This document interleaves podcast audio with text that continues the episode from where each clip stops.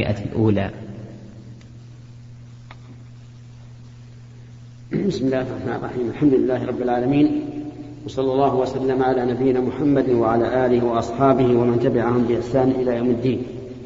أما بعد فهذا هو الدرس السابع والسبعون بعد المئة من دروس لقاء الباب المفتوح التي تتم كل يوم خميس وهذا الخميس هو الرابع عشر من شهر ذي القعدة عام ثمانية عشر وأربعمائة وألف. نعدل عما كنا نعتاده من تقديم تفسير بعض الآيات إلى ما يحتاجه الناس اليوم فيما يتعلق بالمناسك.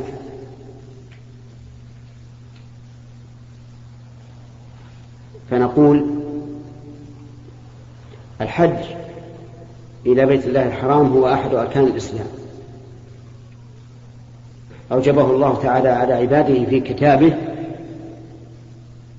وبين النبي صلى الله عليه وعلى آله وسلم منزلته في الدين. فقال الله تعالى ولله على الناس حج البيت من استطاع إليه سبيلا. ومن كفر فإن الله غني عن العالمين. وقال النبي صلى الله عليه وعلى آله وسلم بني الإسلام على خمس شهادة أن لا إله إلا الله وأن محمد رسول الله وإقام وإقام الصلاة وإيتاء الزكاة وصوم رمضان وحج البيت الحرام. وأجمع المسلمون على فرضيته. فهو ثابت بالكتاب والسنة والإجماع. فرضه الله تعالى على عباده في السنة التاسعة من الهجرة وقيل في العاشرة وإنما تأخر فرضه. والله أعلم لأن مكة كانت قبل ذلك أي قبل السنة التاسعة كانت تحت سيطرة المشركين. والمشركون يدخلون من شاء ويخرجون من شاء ويردون من شاء. ولهذا منعوا النبي صلى الله عليه وعلى آله وسلم من إتمام العمرة في غزوة الحديبية. فلم يوجب الله الحج إلا بعد أن خلصت للمسلمين بعد الفتح. ولم يحج النبي صلى الله عليه وعلى آله وسلم في السنة التاسعة لأن الوفود من العرب تكاثروا في هذه السنة بعد فتح مكة يفدون إلى الرسول صلى الله عليه وعلى آله وسلم لتعلم أمور دينهم فكان بقاؤه هناك أي في المدينة أيسر للكثير من العرب. وأفرغ له عليه الصلاة والسلام. ولأن المشركين في السنة التاسعة شاركوا المسلمين في الحج. فاختار الله سبحانه وتعالى أن تكون حجة الرسول صلى الله عليه وسلم في السنة العاشرة الخالصة للمسلمين. ولكن الحج لا يجب إلا بشروط. الشرط الأول البلوغ وضده الصغر فالصغير لا يجب عليه الحج. لكن لو حج نفعه. وصار لوليه أجر. ولو شرع فيه أي في الحج وهو صغير ثم تحلل بدون عذر يبيح التحلل للبالغ فالصحيح أنه لا شيء عليه. لأنه ليس من أهل الوجوب فإنه قد رفع عنه القلم. فلو أحرم الصبي ثم وجد مضايقة وتحلل وقال إنه لا يريد أن يتمم فله ذلك. الشرط الثاني العقل فالمجنون لا حج عليه ولا يصح منه لأنه لا قصد له ولا يصح أن ينوي وليه عنه لأن ذلك لم يرد. والأصل في العبادات الحظر حتى يقوم دليل على مشروعيتها.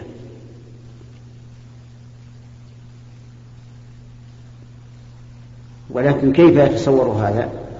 أن يكون من أهل الوجوب وهو مجنون. يعني بمعنى كيف يجب عليه الحج في جنونه نقول هذا ممكن بأن يكون هذا المجنون بالغا ثم يحصل له مال من إرث أو غيره فيكون بذلك قادرا على أن يأتي بالحج لكن جنونه يمنع وجوبه عليه فلا يجب عليه حتى لو مات وهو على جنونه وخلف مالا كثيرا فإنه لا يجب الحج عليه آه له منه. فإنه لا يجب الحج له منه لأنه لم يجب عليه أصلا. الثالث الإسلام وضده الكفر. والإسلام شرط لجميع العبادات. ومعنى اشتراط الإسلام أنه لا يجب على الكافر ولو حج لم يصح منه. لأن من شرط صحة العبادات الإسلام. ومعنى قولنا إنه لا يجب على الكافر أنه لو أسلم بعد أن كان غنيا في حال الكفر ثم افتقر وأسلم بعد ذلك فإنه لا يلزمه الحج.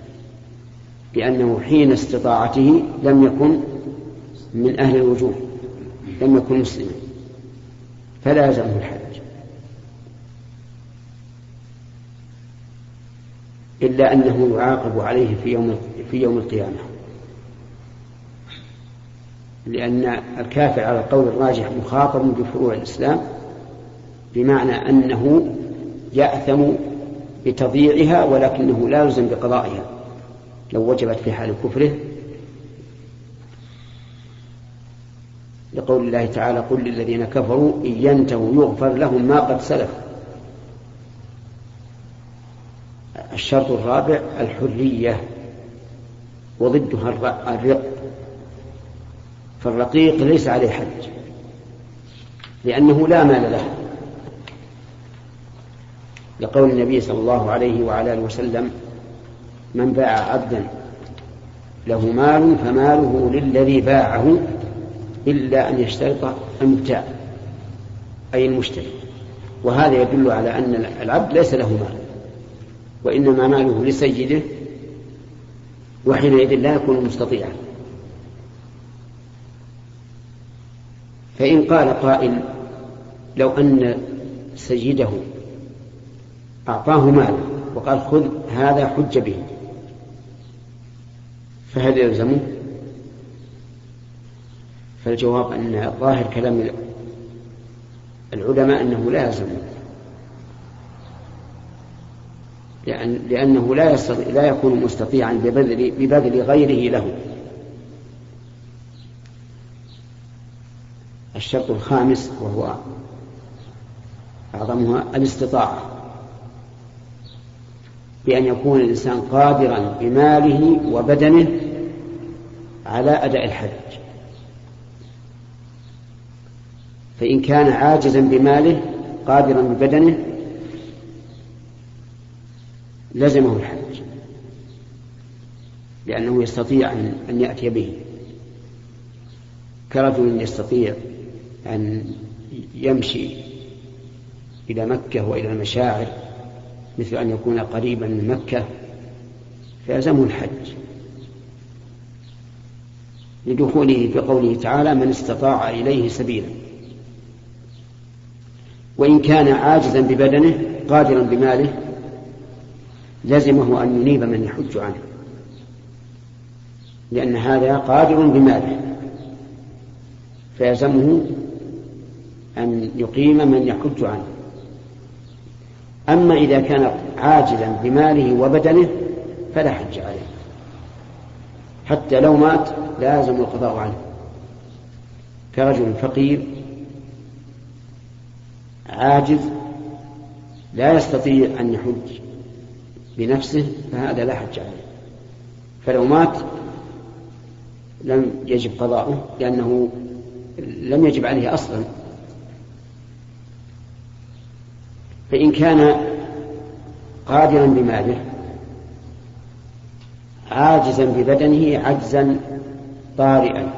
يرجى زواله فلينتظر حتى يزول المانع ثم يحج.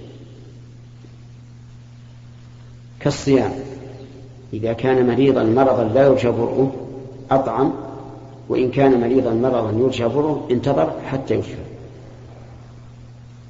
إذا تمت الشروط فإنه يجب على الإنسان أن يسعى إلى الحج فورا بدون تأخير. لأن الأصل في الأوامر المبادرة في تنفيذها. إلا إذا وقفت بوقت أو علقت بسبب فإنه ينتظر حتى يأتي الوقت ويوجد السبب. وإلا في الأصل المبادرة. ويدل على ذلك أن النبي صلى الله عليه وعلى آله وسلم لما أمر الصحابة أن يحلوا في الحديبية وتأخروا بعض الشيء غضب عليه الصلاة والسلام.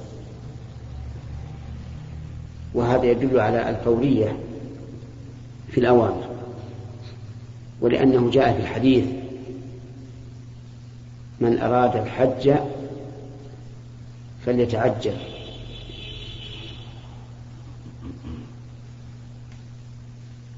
وفي آخره فإنها قد تضيع النفقة وتهلك الراحلة أو كما قال صلى الله عليه وعلى آله وسلم.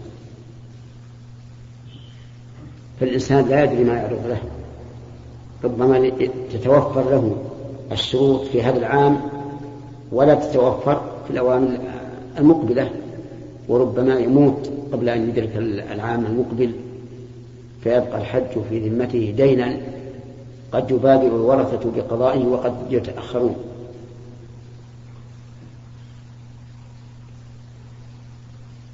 هذه شروط وجوب الحج. فإذا لم تتم هذه الشروط فلا حج كما ذكرنا. ثم أعلم أن الحج ينبغي للإنسان أن يأتي به على حسب ما فعله النبي صلى الله عليه وعلى آله وسلم لقوله تعالى قل إن كنتم تحبون الله فاتبعوني يحببكم الله ويغفر لكم ذنوبكم. ولقوله تعالى لقد كان لكم في رسول الله أسوة حسنة لمن كان يرجو الله واليوم الآخر وذكر الله كثيرا.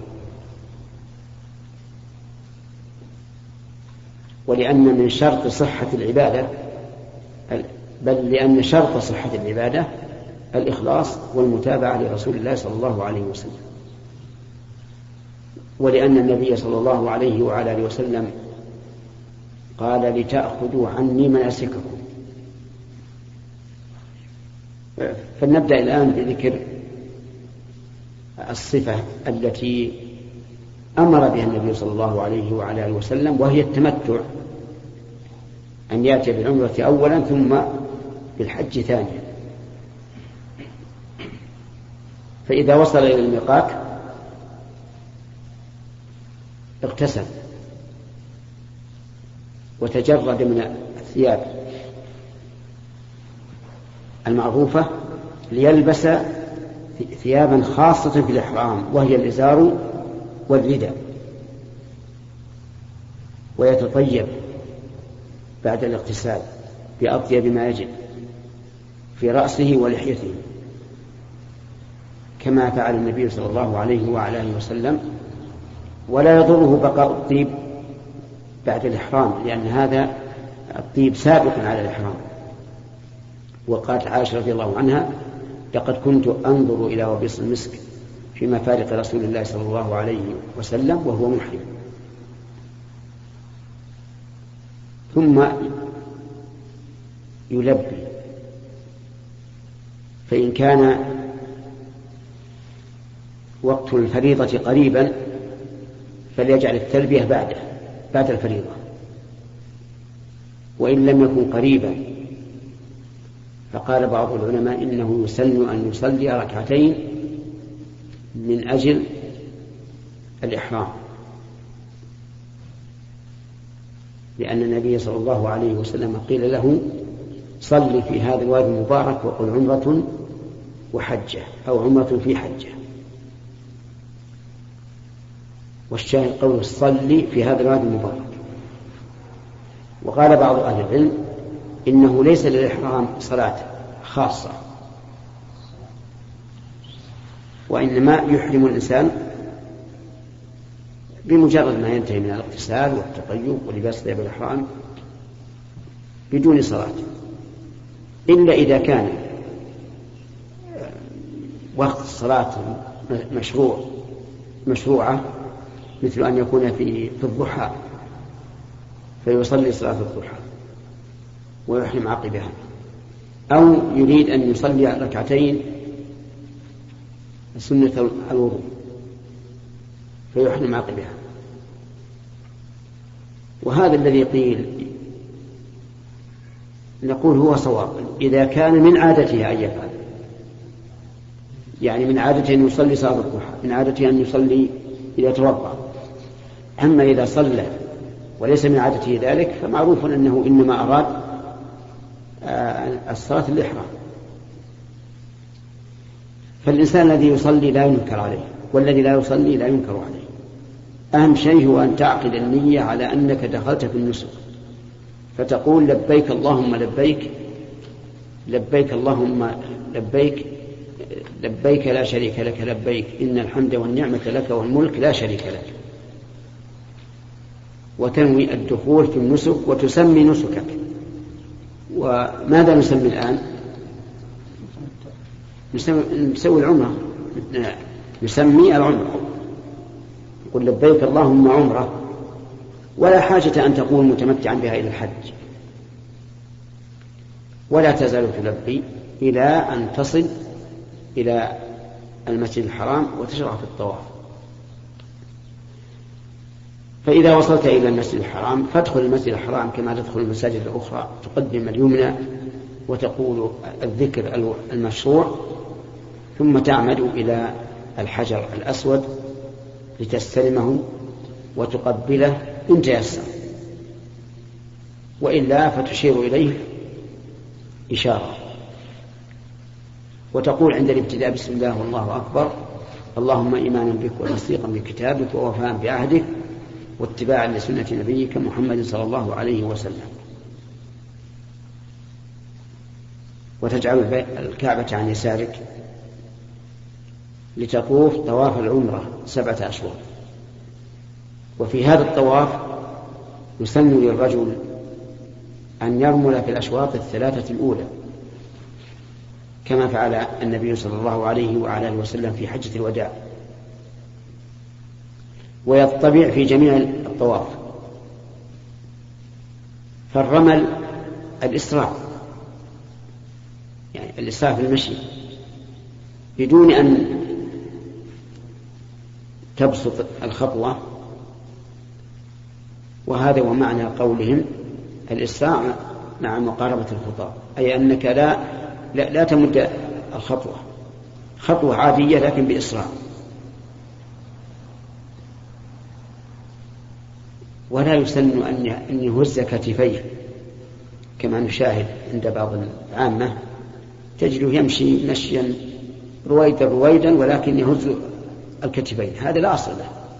هذا ينبغي أن يقال إنه بدعة لأن الذين يفعلونه يتعبدون لله بذلك وهو لم يشرع. إذا يسن سنتان الأولى الرمل والثاني الاطباع أما الرمل ففي الأشواط الثلاثة الأولى فقط. الإطباع في جميع الطواف وكيفيته أن يجعل وسط ردائه تحت إبطه الأيمن وطرفيه على كتفه الأيسر حتى ينتهي من الطواف. في طوافه يقول ما شاء من ذكر وقراءة ودعاء إلا أنه بين الركن اليماني والحجر الأسود يقول ربنا آتنا في الدنيا حسنة وفي الآخرة حسنة وقنا عذاب النار. ولا يزيد على ذلك. أما زيادة بعضهم وأدخلنا الجنة مع الأبرار يا عزيز يا غفار فهذه لا أصل لها. ولكن إذا كان المطاف زحاما فستكون المسافة ما بين الركن اليماني ما بين محاذاة الركن اليماني والحجر الأسود ستكون طويلة وسيكون المشي قليلا. فماذا يفعل إذا قالها مرة؟ فالجواب أنه يكرر كبيرة ويلح على الله عز وجل بها. ولكن لو دعا بغيرها معها فلا بأس. إذا كان لأجل لهذه الحاجة لأنه فرغ من الدعاء قبل أن يحاذي الحجر الأسود فنقول إذا كررها فهو أفضل وإذا دعا بشيء آخر فلا بأس. كلما حاذ الحجر الأسود كبر واستلمه وقبله ومع المشقة تكفي الإشارة. أما الركن اليماني فالسنة استلامه بدون تقبيل. وإذا لم يتمكن أشار فإنه لا يشير إليه لأن ذلك لم يرد عن النبي صلى الله عليه وعلى آله وسلم ولا يصح قياسه على الحجر الأسود لأن القياس في العبادات ممنوع. هذه من جهة. من جهة أخرى أن استلام الحجر الأسود أوكد ولذلك يشرع فيه التقبيل. ولا يشرع التقبيل في الركن اليماني فإذا اختلف فإنه لا يمكن قياس أحدهما على الآخر وحينئذ نقول إذا حاذيت الركن اليماني